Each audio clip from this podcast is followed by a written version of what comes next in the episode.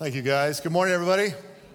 It is good to be home. I'm going to ask you ushers to come right now, if you guys would, and uh, we'll take our morning offering.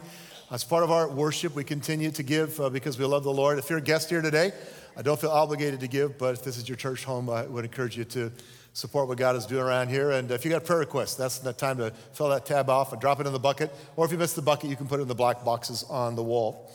Well, before I get into my talk today, uh, most of you know that I've been gone for a few weeks, was a couple weeks in Africa, and it's good to be home. Uh, if you missed the explanation as to why we as a church are getting involved as an IPC, as an international partnering church with the church in Botswana, I encourage you to go back uh, to online, uh, eastpointchurch.org or .com, and uh, uh, the life, last message I did on Life on Mission, we talked about Go, I explained uh, in more detail what we're doing and why we're doing it. Well, let me just tell you a couple things. One, thank you for praying for me. Two, it, the trip, and I, it sounds overstated to put it this way, but it exceeded my expectations. And I am so grateful for what God has uh, begun to do there. Uh, the intent uh, in these early uh, times there in the country Botswana is to work with the church. And when I say the church, I mean the church capital C, the church in Botswana. Uh, my very first meeting there on Saturday when I showed up, uh, I spent about three days in Rwanda with all church, uh, with the All Africa gathering of pastors, and then went to Botswana, which is the country just north of South Africa. Uh, it's kind of landlocked around four countries, but um, when I showed up and so I had my first meeting with the leaders, there were about 14, 15 of them, uh, it was apparent to me that God has, was just blessing this. That God's hand was all over it the leaders of three different, uh, in fact, the three Christian organizations in the country, not just in the capital, in the country, were all there.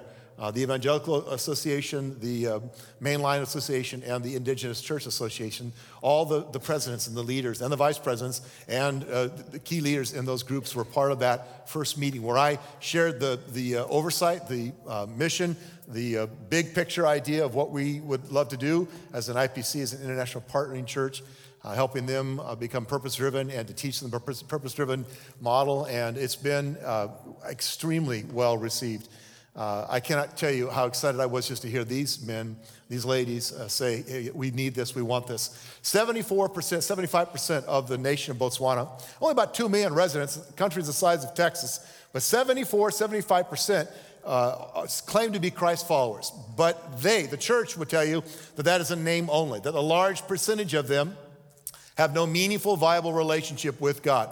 They uh, might have grown up in the church, they might have been baptized, uh, they might show up once in a while, but the church in Botswana is not thriving, is not healthy, and not filled with disciples who are passionate about reaching the lost in their country. Uh, 30%, 35% of the, the country is under 15 years of age, and it's uh, difficult to find a lot of young people in the church in Botswana today.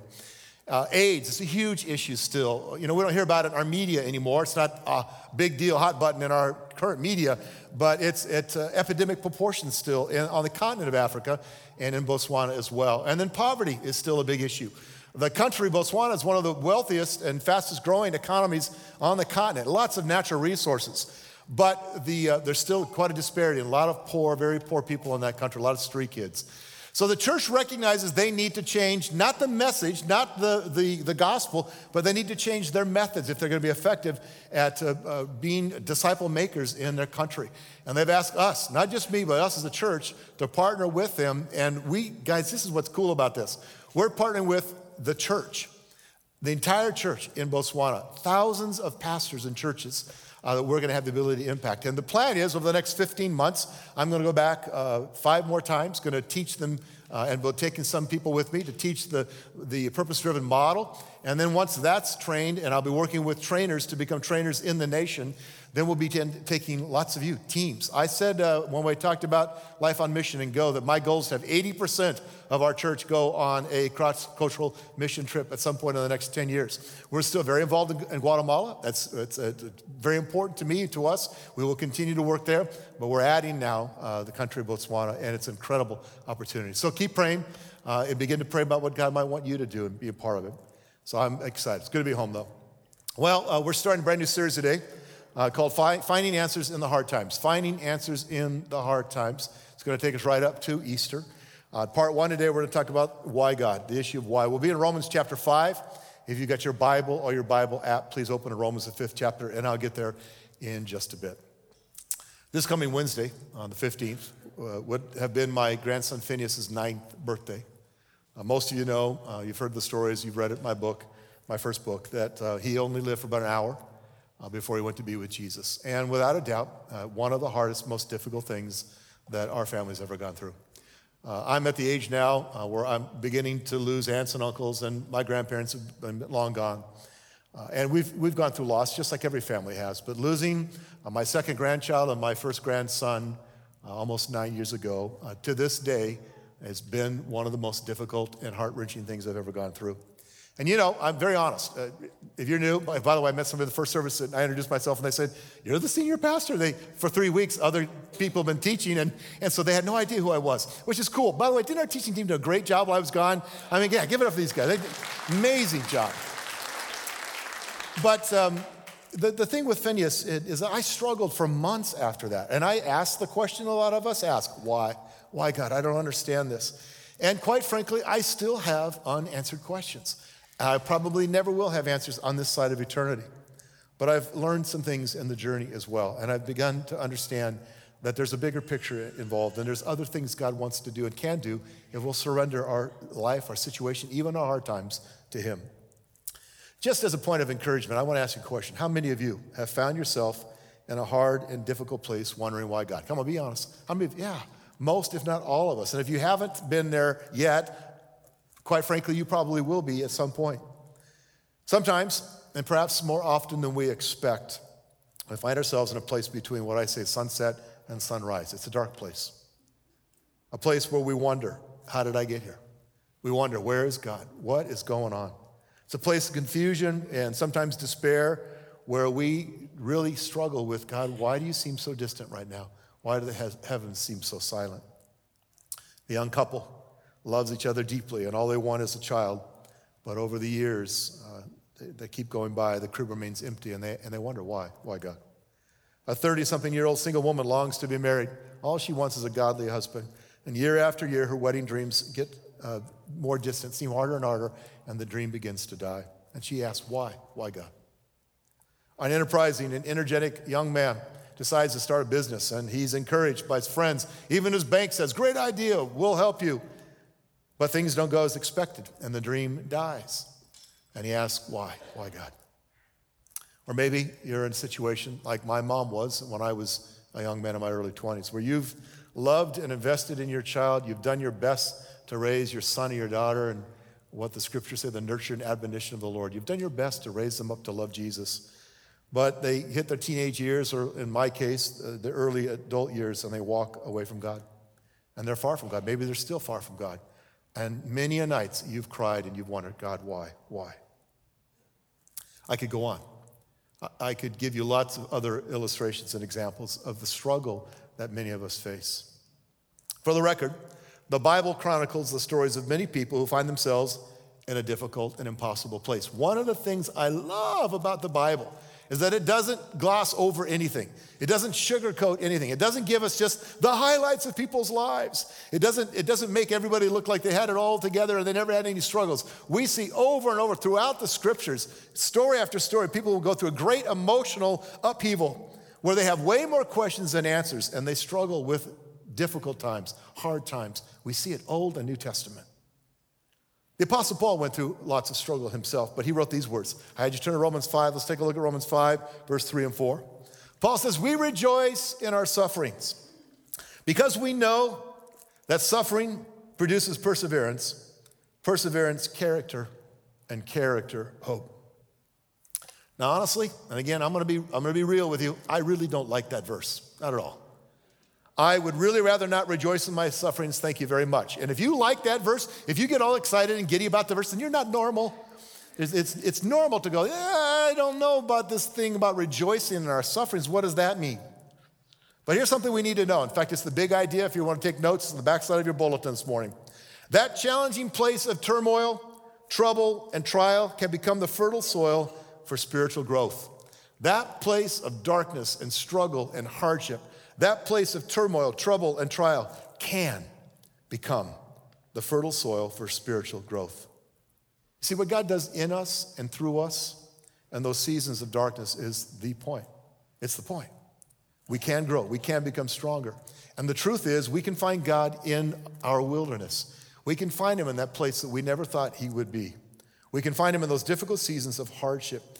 As much as I hate it and sometimes don't understand it, and again, being honest with you, that barren place can have a purpose and some pretty amazing results in me and in you if we see it for what it truly is. If we see it for what it really is the fertile soil for growth and our emotional and spiritual development.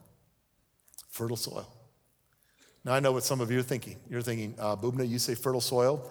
I'm thinking manure. And I, I, I get that. I understand. You're not necessarily thinking fertile soil sounds good, the other doesn't sound so good. I understand. It's not easy, it's not fun, but I do believe it, it is a place where we can grow. Today, we're going to focus on the why.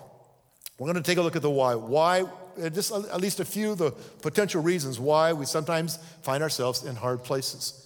In the weeks to come in this series, again, takes us right up to Easter. We're going to take a look at uh, other stories. Next week, very excited about next week. We're going to take a look at one of my favorite stories, story of Joseph. And we're going to consider what do you do when the unexpected happens, and when the dream dies. We've all been there. We'll take a look at uh, Moses, the life of Moses, and how to, how to walk through and deal with poor choices. Moses made some poor choices. What do we do in the event of that? Or how do we deal with disappointment and despair? David who's one of the great kings of Israel and one of the great you know, uh, men of God. God says, He's close to my heart. It's a matter for my own heart. David struggled with disappointment and despair. We're going to take a look at those stories and some others and, and, and consider how. What do we do? But before we go to the what and the how of finding answers in the hard times, I think it's real important that we consider the why. My personal belief is when we face challenge, it's the smart person, the smart thing to do is, is to, before we try to figure out how to get through it, it's good to stop and say, time out. Okay, why is this happening? What am I supposed to learn here? What purpose could this ever have in the struggle? So there's some realities about hardships I want us to talk about today. And again, the backside of your bulletin, here's number one. The first reality, you're not there because God has abandoned or forgotten you. Listen to me. You are not there because God has abandoned or forgotten you. Matt, Pastor Matt mentioned this last week. I know the tendency that we have when we go through difficult times. When things are not going the way we want or the way we expect, we begin to doubt God. I know because I've been there. We doubt God. We question His goodness and His plans.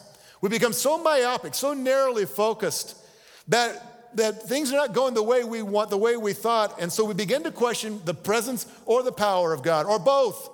God, are you here? Are you with me? God, are you able to help me in this situation? God, have you forgotten me? We struggle, we begin to doubt Him. Because our plans are interrupted and our expectations are unmet, we all too often, too often jump to conclusion well, either there is no God or He doesn't care about me. Either there is no God or He's ignoring me and doesn't care. I have a good friend. I haven't talked to him for many, many years, but uh, back when I was in LA a long time ago, he was a guy in our church, he was an elder in our church, loved God, uh, was passionate about his relationship with Jesus. Had a son who uh, was 16 or 17 years of age, and he was killed in an auto accident by a drunk driver.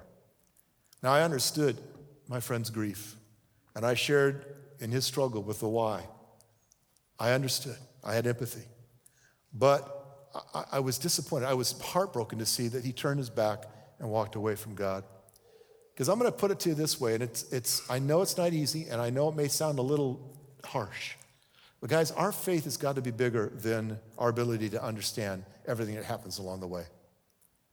Our faith in God has got to be bigger. We've got to be able to say, God, I'm limited in my perspective, limited in my ability to see. I don't know everything, I don't see everything, and that's where faith is tested and where we must come to the point where we say, and yet I will entrust my life to you. I will believe in you. I will follow you. I will follow you. I said it before. We live in a broken world with lots of broken people. And because of that, really bad things happen. People choose to sin. They sin against us, they sin against others. And I don't think it's reasonable for a second to blame God for the sinful choices of people. Well, if God was God, then He wouldn't let people make stupid choices. Well, remember, God chose to give us this thing called free will. He didn't create us to be robots, to be machines who always do the right thing just because we're programmed that way to do it. He gave you and me a choice. Will you believe, follow, and trust your life and follow his ways? Or will you go your own path, your own way, and make stupid, foolish, hurtful choices? We live in a broken world. Have you read the news? Have you looked at the news? A broken world with lots of broken people who do really broken, harmful, stupid things. And that's why God sent his son to redeem us. That's why we have hope in him. But it's important for us to understand that sometimes things happen that, that are not God's fault, but they're just the world that we live in. But in the midst of that, listen to me, in the midst of that, it's important that we remember that we are not alone, that you are not forgotten, you are not abandoned by God. Never, ever has He abandoned or forgotten you. My wife and I this last week went and saw The Shack. And I know there's controversy over the book. Get over it, people. It's a, it's, a, it's a book that's not a theology book, it's a story. It's a story about forgiveness and redemption and about Papa God and his love for us. And I, you know, the movie's not exactly the way the book was. I, Paul Young, the author, is a friend of mine. In fact, I talked to him this last week and I saw the movie and I wept, Paul. And he said, lots of people are saying the same thing. They're weeping through the movie. But the thing I need you to understand is that one of the things you get out of that movie, and I, I, it's powerful, is that Papa says to, to uh, Mackenzie, I never left you. I never abandoned you. That's the way we feel. I get that's what we struggle with, but the truth is, the reality is, we are never alone. Hebrews 13, 5 is promise from God says, God said, Never will I leave you, never will I forsake you. Never is a long time.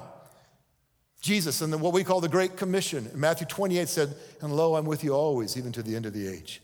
You can tell I memorized King James when I was a kid, huh? Jesus said, I'm with you. I'm with you always, even to the very end.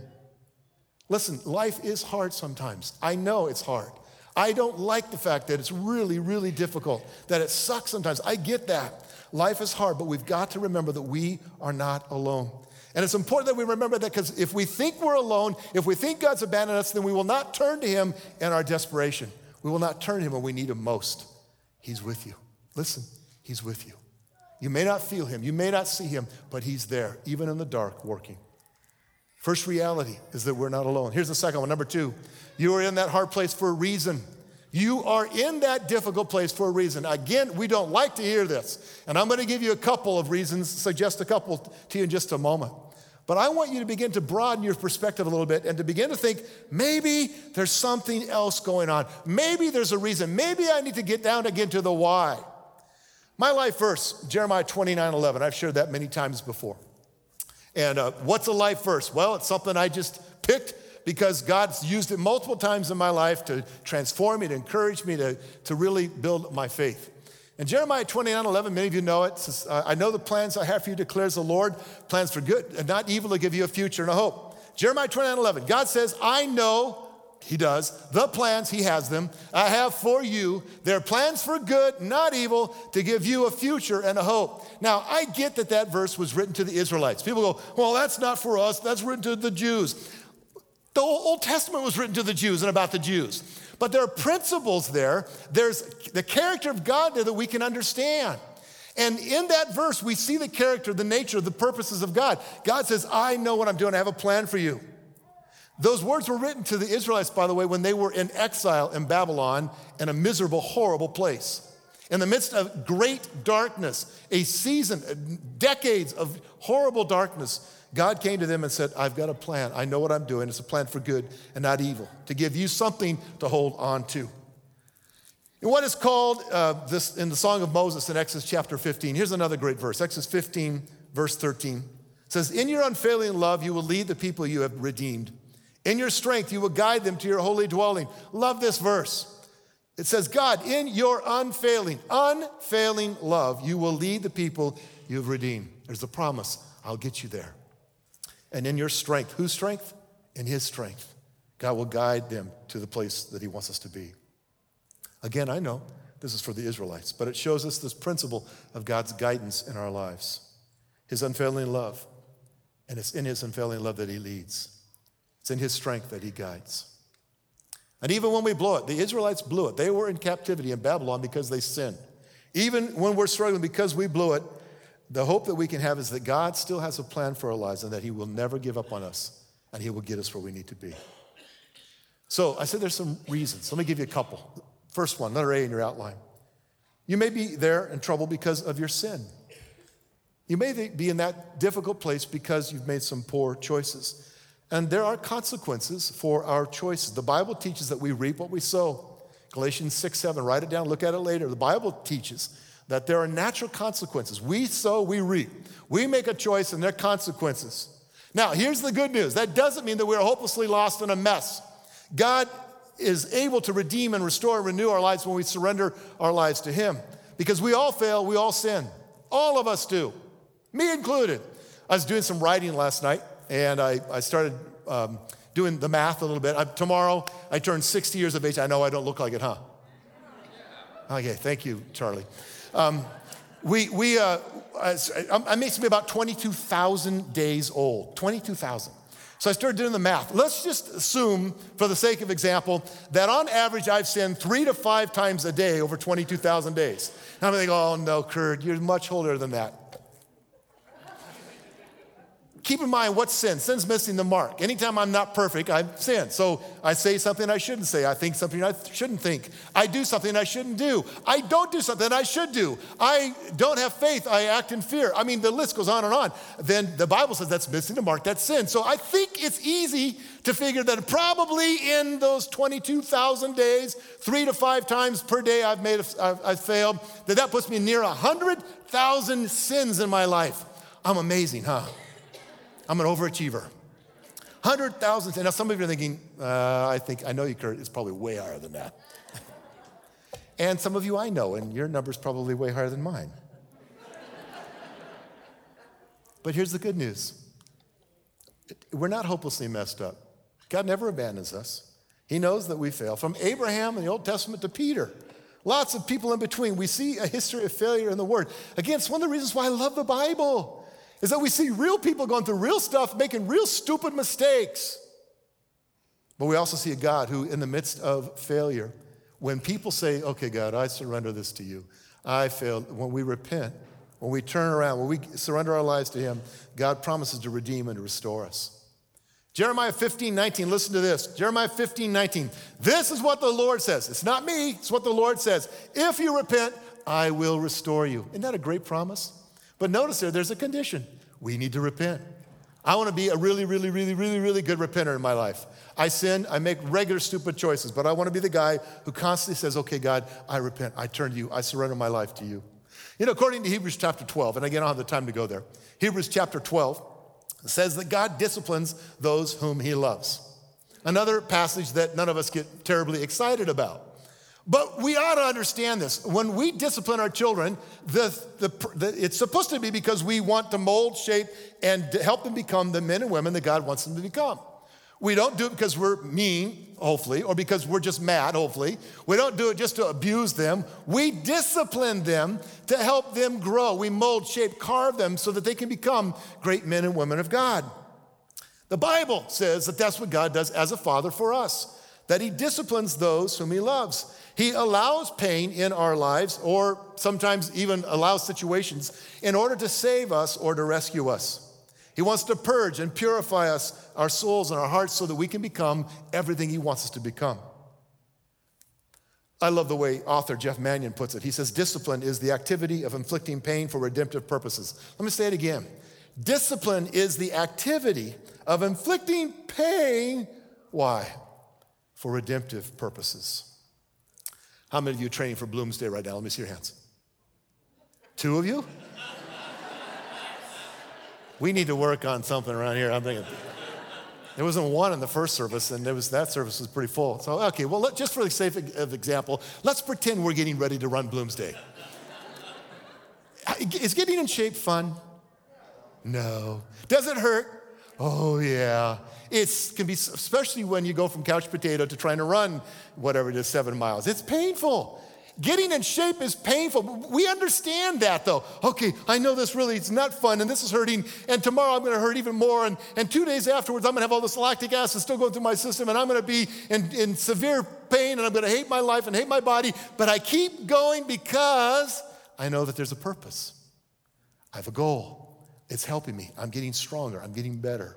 We all understand. We'll, only embrace pain in physical sense when we're trying to get in shape because we know it serves a greater and helpful purpose. Can I just suggest to you sometimes the pain we're going through is the discipline of God. And we need to embrace it and let Him change us. We need to be trained in righteousness. We need to let that work purge the garbage out of our souls. And we need to understand that God does it because He loves us, because He has our best interest in mind. So sometimes, let's be honest, it's because we fail, we sin, we blow it. Here's another reason. Number B, letter B, letter B. you may be in a tough time because God wants to prepare you for what is ahead.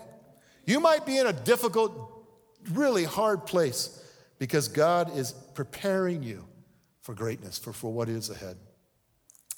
Now, let me be clear about this. Sometimes the struggle we go through has absolutely nothing to do with sin. In fact, I want to make this clear. Please do not judge people around you.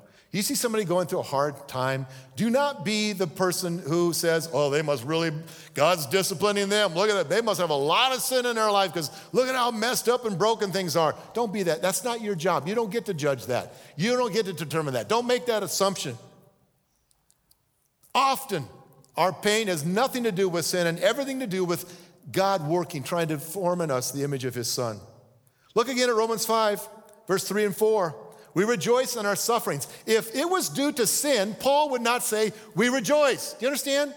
We rejoice in our sufferings because we know, do you know, we know that suffering produces perseverance, perseverance, character, and character, hope. Paul writes there's this process that God puts us through. We go through struggle, we go through this hardship, suffering, he calls it. But if we stay the course, we develop character and perseverance.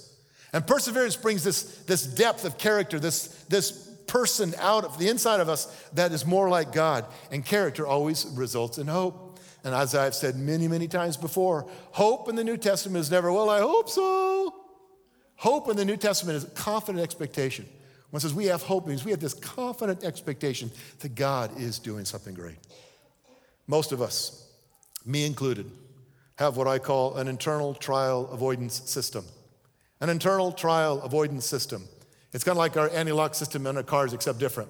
And what that internal trial avoidance system does in our brains is the second, the nanosecond we sense pain, we alter our course. We do everything we can to avoid it. Why? Well, because, quite frankly, the easy path is here it is, this is brilliant. Easier. Deep, huh? We avoid it because we don't want to go there. We think that the easy path is always the better path, path for us, but can I again suggest to you that's not always true? Sometimes the hard path is the better path. Sometimes the, the route, the path we would never, ever, ever, ever, ever choose on our own is exactly what we need so that the dross can be removed from our soul, so that the rough edges of our lives can be formed and shaped, so that we can be molded into the image of God's Son. So I think we need a major attitude adjustment when it comes to trials. Paul says, rejoice. I didn't make this up.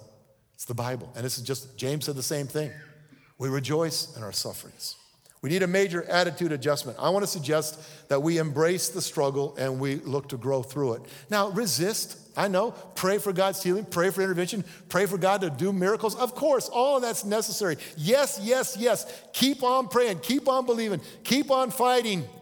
But there's another part of us that has to say, but and yet I will embrace whatever God is trying to do in me in the midst of this hard time.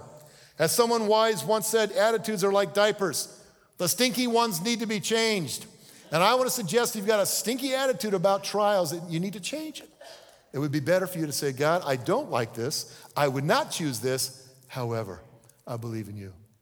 I believe in you. And I'll put my hope and my confidence in you. Here's the last bullet in your outline, last Last uh, statement there.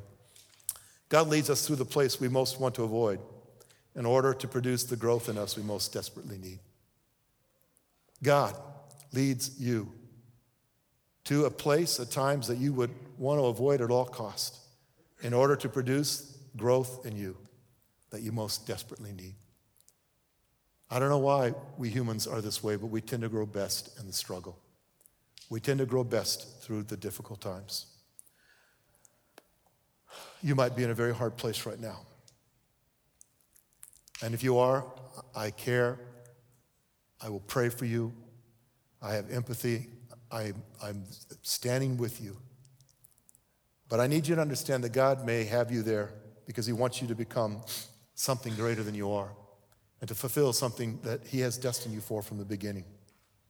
So we need to remember that place where we feel abandoned, clueless, lost, and afraid is often very fertile ground for spiritual transformation in our lives.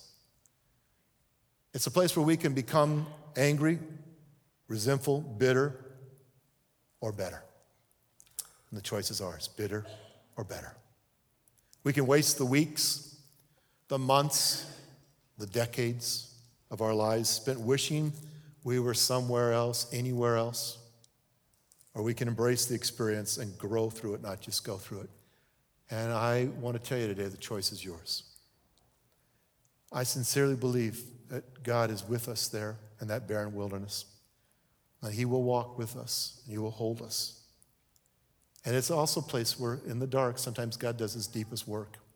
You know, we're just a few weeks away from Easter. Can I remind you that what God did in the dark, in the dark tomb, is He resurrected His Son.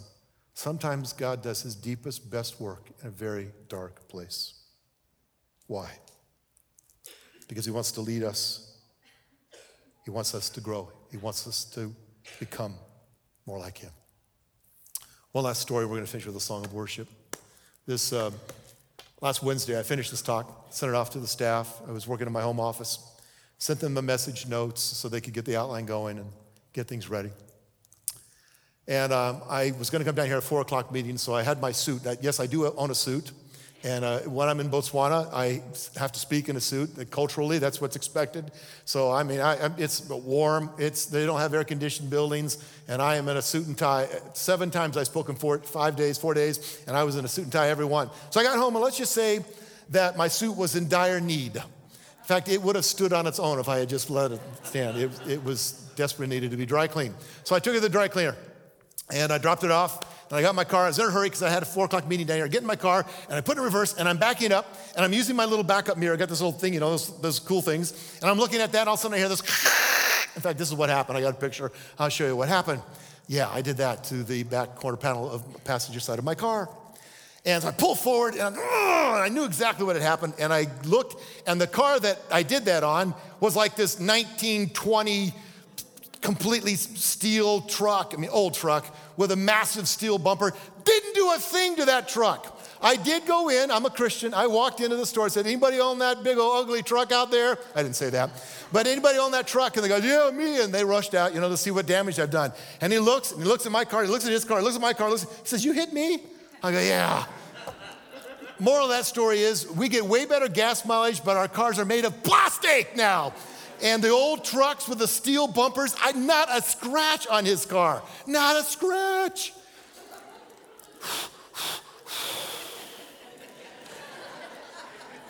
so I get in my car, and my first thought was not a very godly thought.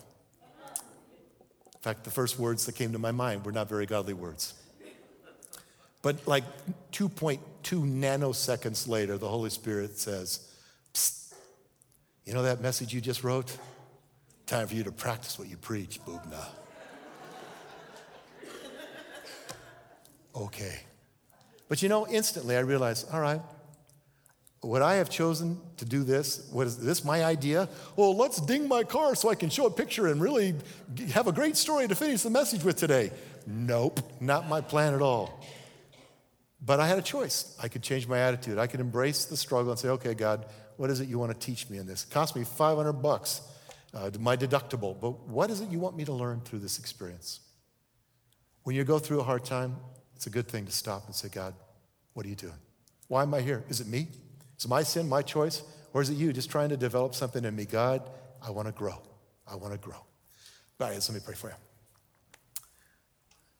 Jesus, I am so glad, so grateful that you understand our struggle. You walked on this earth, you faced the trials, the temptations. You had a difficult life, and there wasn't, there wasn't anything about what you went through, even on the cross, Lord, that it compares to, to what, what uh, some of us have gone through. We think it's horrible, and yet, Jesus, you were beaten and crucified and died. You get struggle, you get what it means to be in a dark place. And so we come to you, Jesus, this morning. I don't know the stories of everyone in this room or those watching online, but I know this. I know you know intimately the details of their life. You know what they're facing right now, you know what they need right now. And God, I pray that somehow, in the way that only the Holy Spirit can do, that you would shift our attitude, that you would shift our perspective this morning, that we would uh, look and say, okay, God, is there something I've done? Is a sin I need to repent of? Or that we would look and say, God, I don't get this, and I don't think there's any sin, but what do you want me to learn through this? What, how can I grow? How can I become more like you? And that you would do that in our hearts today, that we would leave here willing to embrace the struggle and to, willing to change. Keep your head bowed, your eyes closed. Maybe you're here today and you've not yet started your life as a Christ follower. But something's happened this morning. You just realize, wow, I need God. I need a Savior. I need Jesus. I need forgiveness. And you get it. There's just something happened in your mind, your heart. Maybe during worship, maybe during the word today, maybe just before you even got here, you, you were primed, you're ready, you know that this is the moment for you to say yes to God, to begin your life as a Christ follower. I'm not going to do anything to embarrass you. And like John mentioned, since Christmas, over 80 people have made a decision East Point to say yes to Jesus. So you'll be in good company. But it's a decision that will literally change the course of your life. It'll change your destiny, it'll change your eternity because it's embracing what Jesus did for you on that cross, admitting you need a Savior, admitting that, that He died for you and your sins, and, and believing that He lives now for you and that He's inviting you into relationship with Him. If you want that today, I'm going to pray a very simple prayer right now.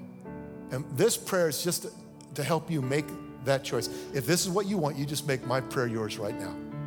From your heart, pray this Father, I need Savior. I need a Savior. I need Jesus. I need forgiveness. I need mercy. I need grace. I need new life. I get it. Jesus, you came for me. You died for me. Now you live for me. So I want to live for you. I want to live for you. And so, right here, right now, I'm choosing to say yes to your offer of grace and mercy of eternal life. To say, Yes, I will follow you. Yes, I will be your child. Yes, I'm yours. I surrender my life to you. Now, if that's you, if that's what you want, in your own heart, your own way to say, Yep, God, that's me. That's what I want. And the Bible says that instant, that moment you say yes to Him, you become His child. We say it all the time around here. It's not the finish line, it's the beginning. But it's the beginning of a journey that will take you from here into eternity with the Father as His kid, as His child now, forever. Lord, for those who are saying yes to you, embracing you, burn that reality, that, that truth in their souls that they now belong to you, that they are, they're yours forever. I pray it in Jesus' name. Amen. Let's stand together. We're going to finish with one of my favorite songs, and it's a song of hope.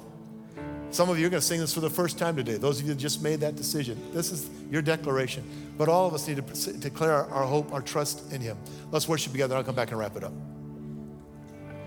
Love that song. I love the hope that we have in Him.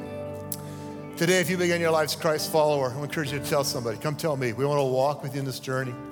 Uh, in the baskets by the doors, there's a Bible, some trinkets starting to walk with Jesus. Pick one of these up. Watch for our next First Steps class. It's designed for you. It's like 45 minutes during a service, and you need to go through that. We're doing water baptisms on Easter Sunday. I'm so excited about that. I want you to sign up to get baptized in water as well. Prayer team will be down front. If uh, you need prayer today, communion is always available both sides of the room. Uh, stop by and see uh, ladies, uh, uh, uh, Teresa or the women in the back to get signed up for Project Hope. And uh, boy, I hope you come back next week because when we take a look at Joseph, uh, what to do, what to do when a dream dies, I, it's one of my favorite stories, and I think it'll be greatly encouraging to you. It's good to be home. I love you guys. Thanks for being here today. And the last thing I want to say is go Seahawks. I don't know why. Bye bye.